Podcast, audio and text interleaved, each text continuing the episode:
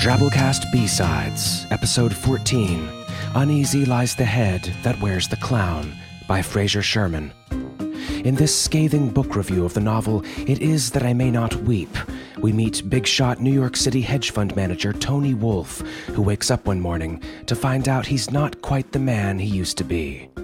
Fraser Sherman's an England born, Durham, North Carolina based freelancer whose credits include stories in Allegory, Big Pulp, Tales of the Talisman, and Realms of Fantasy. He's also the author of three film reference books. Check out his blog at frasersherman.wordpress.com. So get out your portfolios and grease paint. We bring you Uneasy Lies the Head That Wears the Clown by Fraser Sherman.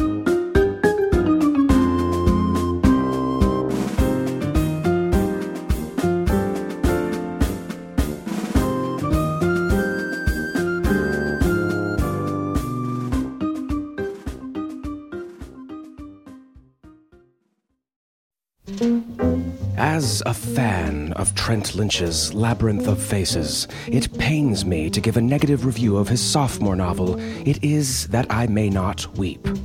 The book starts brilliantly, but it declines as it progresses when it finishes with platitudes worthy of a second rate Frank Capra film. Did you know, for example, that it's who you are inside that counts?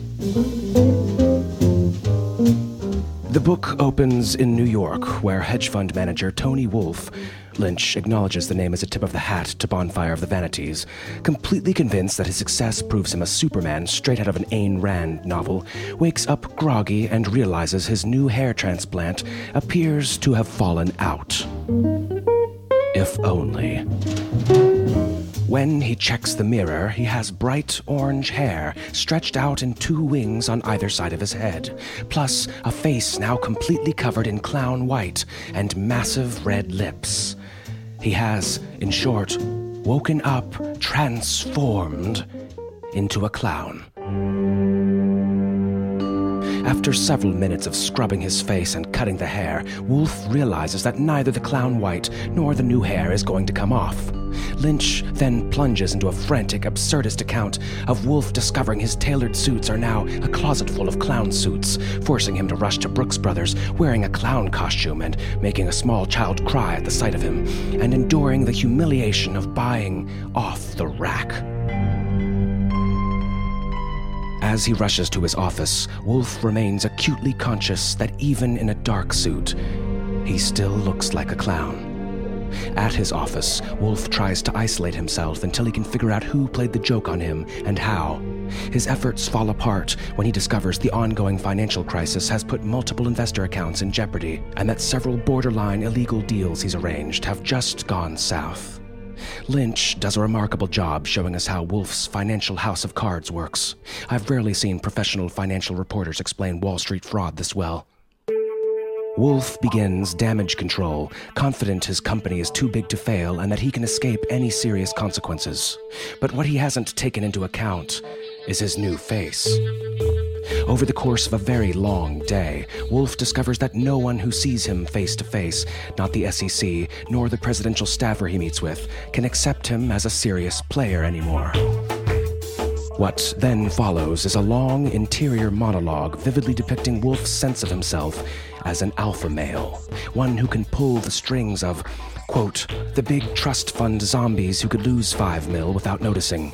The status seekers who just know that having more money will reveal the demigod inside them. The Wall Street ex jocks who think they're the man behind the curtain.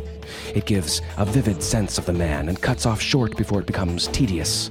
It also shows how very great Wolfe's fear is of having someone else pulling his strings, of being the puppet instead of the puppeteer.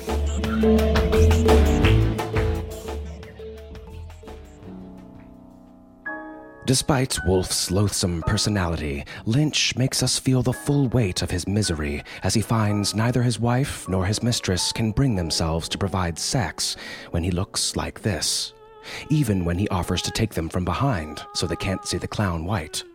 His mistress, Sheena, supposedly an in joke reference to Charlie Sheen's turn in Wall Street, though Lynch hasn't confirmed that, has a hysterically black humored rant about what she's put up with from lovers over the years, and that she draws the line at clown dick. Wolfe's response is to convince himself that his wife, a shrewish, castrating bitch stereotype, the novel's first false note, is somehow responsible for his transformation, which results in an assault and then a restraining order. He discovers once again that looking like a clown changes everything. Even his own lawyer can't take his explanations seriously. Locked out of his house, frozen out of his bank accounts and assets, rejected by his mistress, and facing federal charges over his business deals, Wolfe plunges into a desperate search to make sense of his face. He talks to priests of several churches, a rabbi, a philosophy professor, and an imam. And it's here the novel comes unstuck. Lynch's portrait of religious believers and Labyrinth of Faces was judgmental but wickedly true to life. Here, they're willfully blind buffoons who can only respond to Wolfe's impossible situation with recycled cliches about God's ways being mysterious, and what a great chance this is for Wolfe to turn to God. None of them come across as individuals, which leads to Wolfe concluding that, quote, even if all gods are not one god, people of faith were apparently interchangeable. Presumably, that's the impression Lynch wanted to convey, but it doesn't work.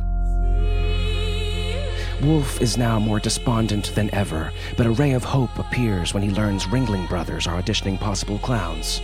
Desperate for some sort of income, he tries out and discovers that while the universe may make a fool of him, he can't bring himself to make a fool of himself. Drinking with some of the carnies afterwards, he gets the only useful help anyone offers in the book advice from Helen of Trojan, a hooker whose pragmatic street sense is presented as the down to earth alternative to the windy philosophizing of all the religious elites. And it's a completely convincing scene, because as everyone knows, drunken prostitutes are the ideal source of advice in existential crisis. It doesn't help that Helen's advice doesn't run any deeper than, quote, Everyone wears a mask. I wear a mask. Your mistress wore a mask. What freaks people out is that they can see your mask. But isn't it who you are under the mask that counts? Wolfe has apparently never encountered the concept that money, mansion, jaguar, etc., might not matter as much as his inner life, to the extent he has one. Certainly none of the people he talked to while searching for meaning suggested it.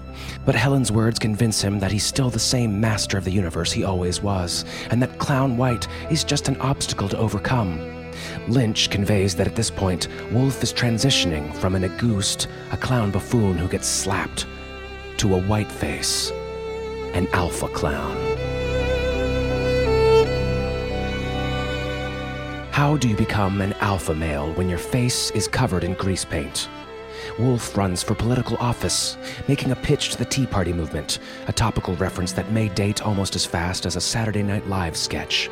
He turns his face into a statement about the absurdity of Washington. Quote, Sure, I'm a clown, but so is everyone else in the government.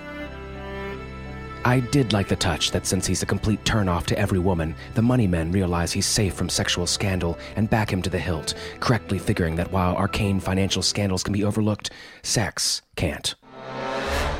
Even so, Lynch doesn't give Wolfe any positions to run on besides laughing at Washington and pointing out contradictions in his opponent's platform.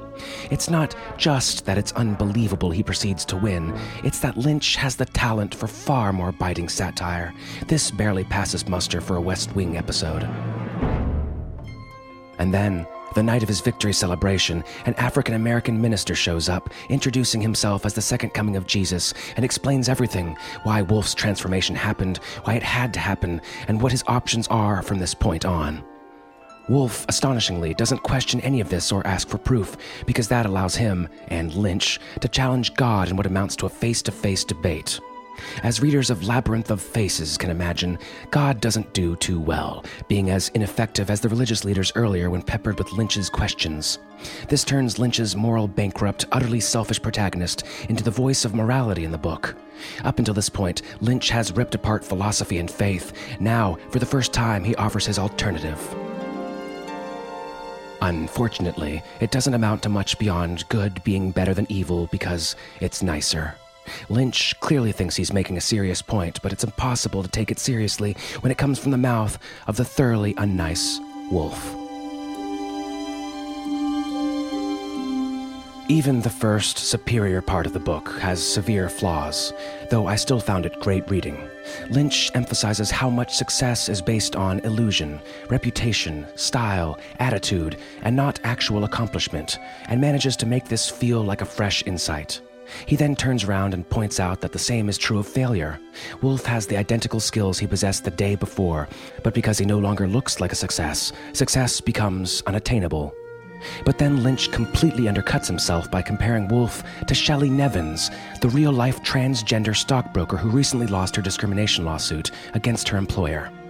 Sorry, Mr. Lynch, but wearing clown white isn't the same as being transgendered, and Wolfe doesn't suffer the same penalty. Wolfe gets laughed at, transgender individuals get assaulted. I can remember a time when writers couldn't challenge homophobia directly, but we're long past the days when they had to use symbolic substitutes. If Lynch really wanted to make a point about transgender discrimination, why not create a transgender character instead? Lynch remains an amazing talent, but in It Is That I May Not Weep, he's just clowning around. Hey, I had to endure his clown jokes. Why shouldn't he endure mine?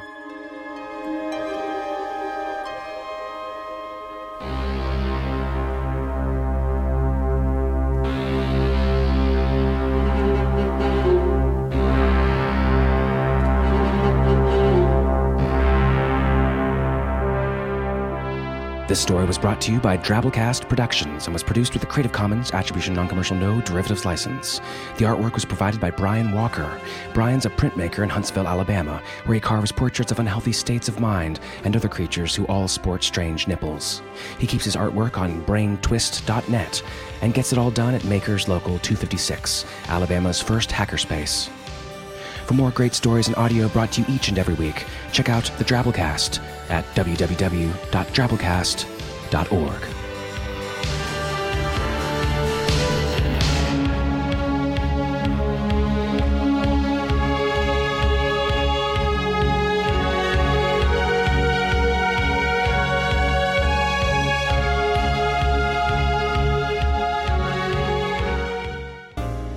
priest, a rabbi, and a philosopher walk into a bar.